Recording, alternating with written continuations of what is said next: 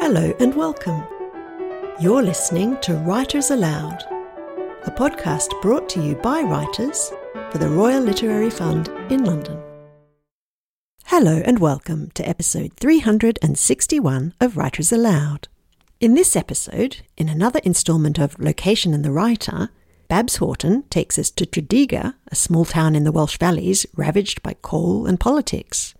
Brian Clegg rehaunts the Cavendish Laboratory in Cambridge, where the ghosts of modern physics collect, and Tamar Yellin explains the influence of the moorland landscape of Bronte country on her life and work. First, here's Babs Horton on Tredegar. It was a town of lopsided old houses that stretched in terraces up the steep hills towards the restless skies. Inkerman, Balaclava, Sebastopol, and Iron Row where three-legged dogs ran amok, and a mad woman swallowed live fish by the bucketful. This was the opening of my first novel, A Jarful of Angels. The place was Tredegar, a town in the South Wales mining valley that left an indelible print on my heart and on my writing. I left Wales for London when I was three, but every year I returned to Tredegar for my holidays, and was always delighted to find it almost as I had left it. The rows of ironworkers' cottages where my grandparents lived were already in a state of decay, and today would be classed as slums, but to me it was a wondrous place where I learned that imagination was a better currency than money. The kitchen was rarely empty. The solitary tap, the only source of water in the house, dripped monotonously into an enamel bowl. The fire was always lit, and the kettle danced continuously on the open fire. Early risers made tea before they went off to work down the pit, or coming in at dawn made a brew to damp down the coal dust before a well earned sleep. On the mantelpiece, the clock that once was pawned ticked lackadaisically. In the corner near the bread bin, the Bakelite wireless brought the news and tunes from other times. On rainy days, I sat in front of it sullenly and listened to a woman with a voice like the Queen. Are you sitting comfortably? Then we'll begin. When she sang in a high pitched strangle of a voice, I covered my ears. I couldn't wait for it to be over. A steady stream of visitors passed through the kitchen, some more welcome than others. The priest chasing up confession and mass dodgers, the insurance agent, the rent man, who my grandfather said was so tight his arse squeaked when he walked. The neighbouring women who came in to read the tea leaves, to laugh, to sob, to borrow a fag, or to ask for the loan of a few bob to see them through the week. There were other visitors too. Barney the bulldog, who regularly broke his chains and escaped from a distant farm, who turned up at the door, hoping for a bone or biscuit. Goats came gallivanting by for a nosy wonder, and were given a bowl of peelings, then shooed away, because they once ate the lace off my grandmother's best petticoat that was drying on the washing line. On washing days, the big tin tub was taken down from its rusty nail, buckets boiled on the range, and then the air was awash with bubbles and the smell of sunlight soap and Reckitt's blue. We played hide and seek between the lines of billowing washing that were strung across the bailey, until we were chased away by broom wielding matriarchs with a bell on every tooth. The gloomy back parlour was only used for funerals and weddings, and once by a burglar who ate the Easter eggs and stole a bottle of cider that had been replaced with castor oil. The parlour reeked of mothballs, polish, and damp. There were sepia photographs of dead people who looked down on you from on high.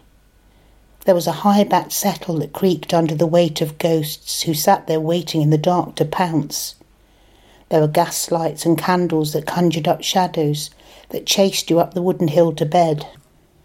I slept in a giant bed under a patchwork quilt made from the snippets of people's clothes plaid shirts, rompers, wartime frocks, and faded nightdresses. People were born in this bed and died there too. Above my head, a giant crucifix hung on a frayed cord, and I was terrified it would fall on me while I slept. Although I liked to believe that if this happened, I would be dispatched straight to heaven. That seemed only fair, and probably my only chance of making it there. Holy pictures adorned every wall, Po-faced saints and bleeding martyrs kept watch while I slept. Matthew, Mark, Luke, and John, bless the bed that I lie on, and if I die before I wake, I pray the Lord my soul will take. Such were the cheery mantras we chanted before sleep. On windy nights, the curtains shivered in the draughts and the candle would splutter and die. There in the darkness, I would hear the squeak of mice beneath the floorboards and bats beyond the window. The dogs would howl like Billy-O, the buckets and tin baths clatter, and the owl who lived in the chapel graveyard would call long and low. Sometimes I heard the tap tapping of a walking stick going along the lane we called the gully, and convinced it was Blind Pew from Treasure Island, I'd cross myself and dive under the covers for safety. As well as my family, there were other people who shared our house. There was a bogeyman who lived under the stairs among the brooms and mops and mouldy Wellingtons.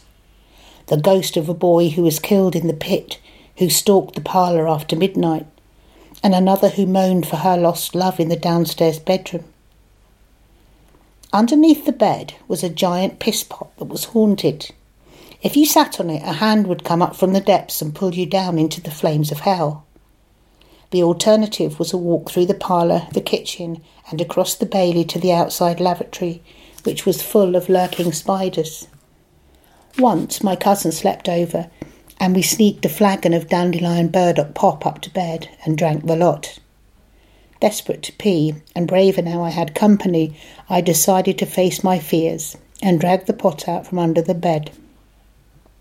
Poised in the darkness, and unaware that my cousin had put a big spoonful of Andrew's liver salts in the bottom, I peed.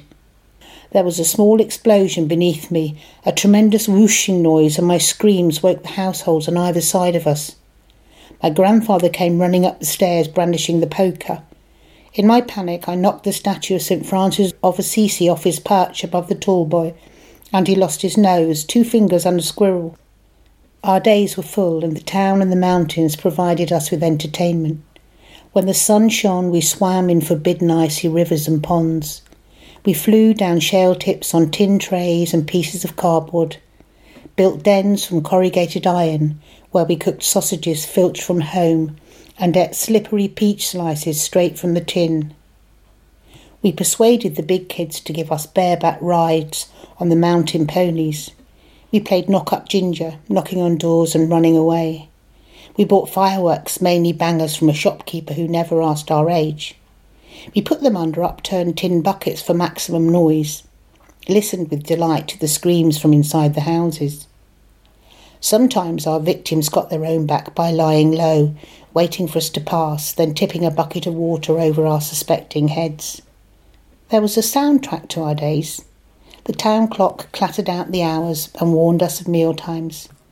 The sound of colliers whistling on the way to the pit, their boots scoring sparks on the pavements, the chorus of agitated sheep, the crowing of a malevolent cockerel who liked the taste of young flesh and terrorized us, the call of the milkman on his horse and cart, the rag and bone man hollering, the bell of the battered ice cream van as it laboured up the hills our shouts of glee as we chased behind it, the raucous singing of a drunk winding their way home from one of the many pubs or clubs, the punch, the greyhound, the mechanics. At night, as darkness drifted up the valley like smoke, we stood beneath a lone lamp-post outside the old bakehouse. In the ballroom of its light, we told tall stories of our bravado, the apples we'd scrumped, the lies we got away with, and then the women would begin to call us in, their voices rising and falling, echoing over the hillside. The house is long gone, and most of the people. The pits are closed, the town ravaged by the miners' strike and years of austerity. Fast food outlets, tanning shops, nail parlours, and charity shops have replaced Gladys's gown shop and the penny bazaar. The tall town clock still calls out the hours, and the chorus of sheep survive. The medical aid building is still there, but the house where our hero Aneurin Bevan was born no longer exists. Occasionally I dream of the house again. I walk through the rooms marvelling that the clock that once was pawn still ticks, the kettle dances on the hob, and the parlour ghosts await my passing.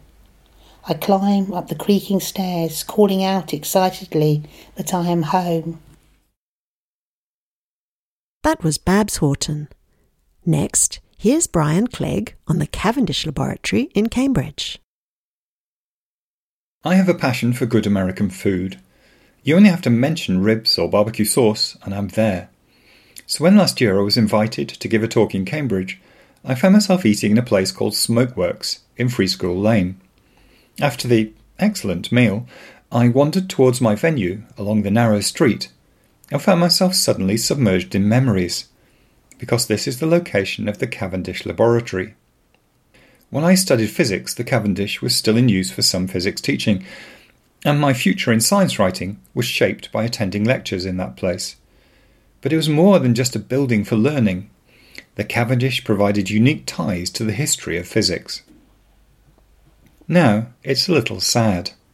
Search for the Cavendish Laboratory on Google Maps, and you'll be sent to what in my day was known as the New Cavendish, a collection of buildings from the 1970s and later, out to the west of the city.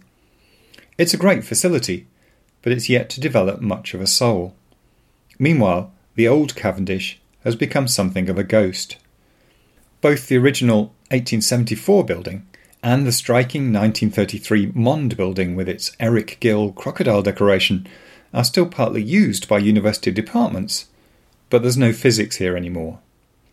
The buildings are part of the cramped new museum site, containing a mix of structures erected mostly in the late 19th century, which has been slated for some time for redevelopment. They have been pleased to keep at least part of the Cavendish as a centre for the public engagement of science, something I passionately hope can come true. But whether or not it will happen is unsure. Standing in Free School Lane, replete with ribs and buttermilk fried chicken, I was able to see the Cavendish in a very different light to those undergraduate days, when I'd always been rushing from location to location as I didn't ride a bike, making it essential to develop an unrelentingly fast walking style to keep up with my peers. Back then, I did not have the knowledge of the history of science that now makes this building such a delight for me. Nor was I aware of its connection with the great Scottish physicist James Clerk Maxwell, not to mention the legal tussle that emerged as a result of the narrowness of that lane, which feels quite claustrophobic. When the Cavendish was built, there were hardly any university science laboratories in the UK, with most experimental work done in private labs. The Chancellor of Cambridge University, William Cavendish, 7th Duke of Devonshire, came up with a princely sum of £6,300 for the building, on the proviso that the colleges funded a professorship in experimental physics.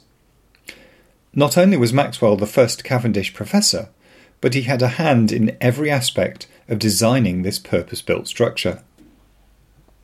The site that Maxwell was landed with was not ideal. Once the location of the Cambridge Botanic Gardens, the new museum site was already home to other natural sciences, but the remaining space was cramped and the Cavendish frankly looms up across the narrow lane far too close to the wall of Corpus Christi College. The college attempted to sue the university for a loss of ancient lights. They failed, but I could understand their point of view. Maxwell didn't just note the need for lecture theatres and laboratories. His requirements ran to fine details. He specified, for example, that ceiling joists should protrude through the plaster, so that supports for equipment could be attached to them. In his specifications, his sense of humour sometimes crept in. He noted at one point there should be a gas engine, if we can get it, to drive apparatus, if not, the university boat crew in good training in four relays of two or two of four, according to the nature of the experiment. Ironically, though, for the poor denizens of Corpus Christi, the most obvious ghost from Maxwell's specification to the casual onlooker concerns a way to get better light into the labs. Walk down Free School Lane and look up at the windows of the upper floors, and you might think that the architect had made an error in his plans. Many of the windows have deep stone shelves below them, like a row of solid Victorian mantelpieces. These were to house heliostats, clockwork mirrored devices that track the sun through the sky sending a consistent supply of bright light into the laboratories. Something else I never noticed in that frantic rush from lecture to lab to lecture was the inscription over the main entrance Magna Opera Domini exquisita in omnes voluntates eius. The works of the Lord are great, sought out by all them that have pleasure therein. Psalm 111, verse 2. Yet those words underline why this place is so important to me as a writer. I write science books, but not textbooks. Science books for ordinary people, in which I try to communicate the joy of scientific discovery. I genuinely take pleasure therein, and want others to as well. I specialise in writing about the essentials of physics, those wondrous discoveries that have led us to an understanding of the structure of the atom, the development of thermodynamics that tells us about entropy and the arrow of time, the fascinating weirdness of quantum theory, and the elegant transformation of space and time into an intertwined whole in relativity. All these have been influenced from this building. All these help to make this a special place for me. It's not just one of the buildings in which I learned my physics. Entering that location provided the same feeling of continuity of practice that comes from entering a church that has housed worship for hundreds of years. In the church, it's easy to imagine the mental focus, the concentration of worship and supplication in time of need. In the Cavendish, J.J. Thomson discovered the electron. The atomic nucleus was explored, leading to James Chadwick's discovery of the neutron. The structure of DNA was revealed by Francis Crick and James Watson, and Paul Dirac took quantum physics to a whole new level. It might seem odd to some who consider science the antithesis of the spiritual, but for me, that quote from a psalm is very apt. I'm struggling here against a bias that goes back quite a way. In his poem Lamia, written in 1819, for example, John Keats complained of the work of another great Cambridge physicist, Isaac Newton. Keats wrote, There was an awful rainbow once in heaven. We know of her woof, her texture. She is given in the dull catalogue of common things. Philosophy will clip an angel's wings, conquer all mysteries by rule and line, emptied the haunted air and gnomed mine, and weave a rainbow as it erewhile made the tender personed Lamia melt into a shade. Keats suggested that by explaining the rainbow, unweaving it, Newton was taking away its mystery and beauty. Yes, as far as I was concerned, what the Cavendish meant to me was not taking anything away from nature, but expanding its beauty. It made it possible not just to feel awe and wonder at the delight of a natural phenomenon like a rainbow, but to appreciate the fascinating physical process that lay behind the arc of colour in the sky. In a similar way, the discovery of electrons and neutrons, the uncovering of the wonders of quantum physics, and the revelation of the now iconic structure of DNA in that place did nothing to take away from the wonders of the universe. Instead, the work of the Cavendish was the essence of bringing that Psalm 111 pleasure therein. By the end of my time in Cambridge, I had realised I did not have what it took to be a physicist. But this place gave me the love of the subject that fed into my writing.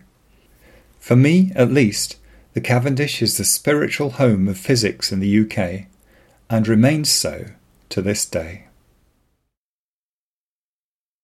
That was Brian Clegg. Next, here's Tamar Yellin on Bronte Country. I can't remember when I first learned about the Brontes. They seem to have been always in my life, like the Judaism I grew up with, part of the landscape of my mind and imagination. Living in Leeds, we were able to access Bronte country fairly readily. It was one of the go to places whenever family from abroad came to visit. And one of my earliest memories is of leaping up the side of the Bronte waterfall, hand in hand with my daredevil father. In early adolescence, the moors became central to my dreams of liberation and escape. A vast, trackless waste, infinite and endless, where I could roam at will and be joyously and uninhibitedly myself. Sylvia Plath wrote that they were the only inland place she had been where she didn't miss the sea, and there is something oceanic in those billowy hills, stretching off to an unbroken horizon, wave upon wave. To a certain temperament, it is the kind of environment that sets the soul free. For Emily Bronte, the moors were heaven, preferable to any unearthly heaven the religion of her clergyman father might offer. For this poet of the night and the stars, of spiritual flight through the universe, the moors offered an earthly reflection of that unfettered immensity. She wrote at them with both the naturalist's eye for detail and a visionary's sense of space. The sun has set, and the long grass now waves drearily in the evening wind, and the wild bird has flown from that old grey stone in some warm nook a couch to find. In all the lonely landscape round, I see no sight and hear no sound, except the wind that far away comes sighing o'er the heathy sea. The moors breathe through every page of Wuthering Heights, which Charlotte Bronte described as moorish and wild and knotty as a root of heath.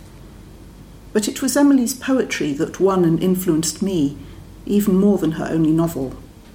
Stuck in suburban North Leeds, I longed for the moors as ardently as, I imagined, Emily had when sent away to school as a teenager.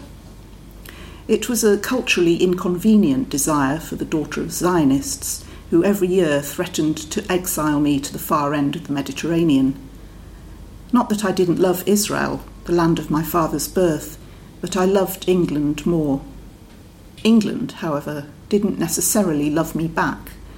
I didn't belong here, or so my Jewish heritage taught me over and over again. Sitting above Top Withens, supposed site of Wuthering Heights, gazing at the view that opened up 20 and 30 miles across the Yorkshire countryside, I exclaimed to my mother, Isn't it beautiful? To which she replied in Hebrew, Aval ze lanu, but it isn't ours. Her words stabbed me through the heart but I didn't heed them.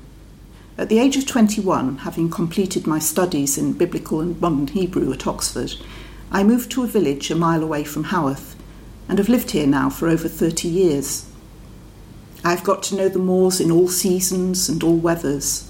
Yes, the wind does blow here six days out of seven, and yes, I have heard it wuther, though I'm sure it never wuthered quite so plaintively in Emily's day as it does now along a slack telephone cable. When I look out of my bathroom window, I can see the Pennine rain squalls sheeting down the Sladen Valley. The prevailing westerly winds carry them from Lancashire. And at night, my soul leaps when I see the moon sailing above the moor top with its train of stars. Emily's lines then come indelibly to mind.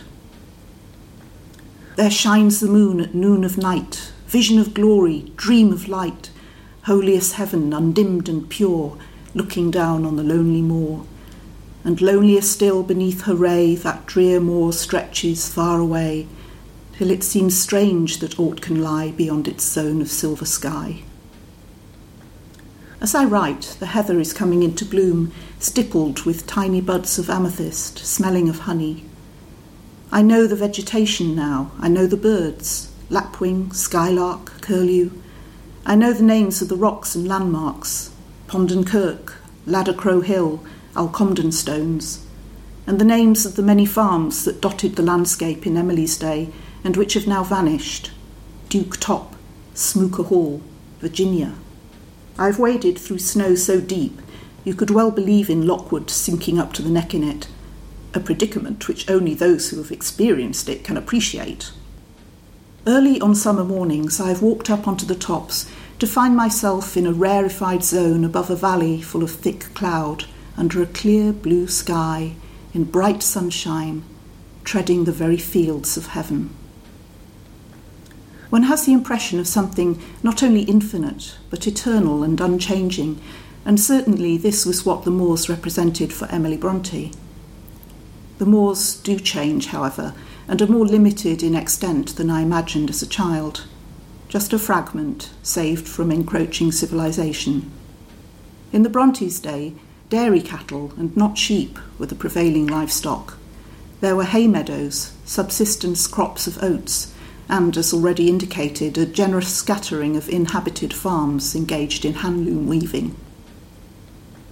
The most recent alteration has been the erection of giant wind turbines, which can now be seen from nearly every vantage point, an army of white crucifixions marching over the hills from Calderdale. Breaking the stillness of the landscape and so drawing the eye, they dominate the horizon and transform a wild space into a semi industrial one. For me, they have caged forever the free roving spirit of the moors.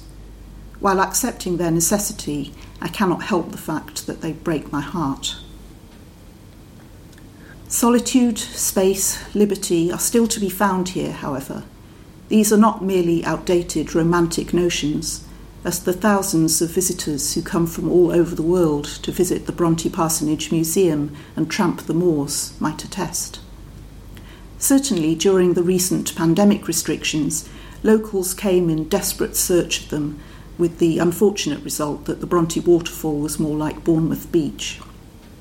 But even at these times, I have strayed out, morning or evening, to find myself utterly alone, followed the precipitous clough to Ponden Kirk, that great crag sticking out of the valley like the head of Ozymandias, or taken an unaccustomed path to the little visited Alcomden stones, once thought to be druidical in origin, and where I have no doubt the young Brontes once played out their imaginary worlds.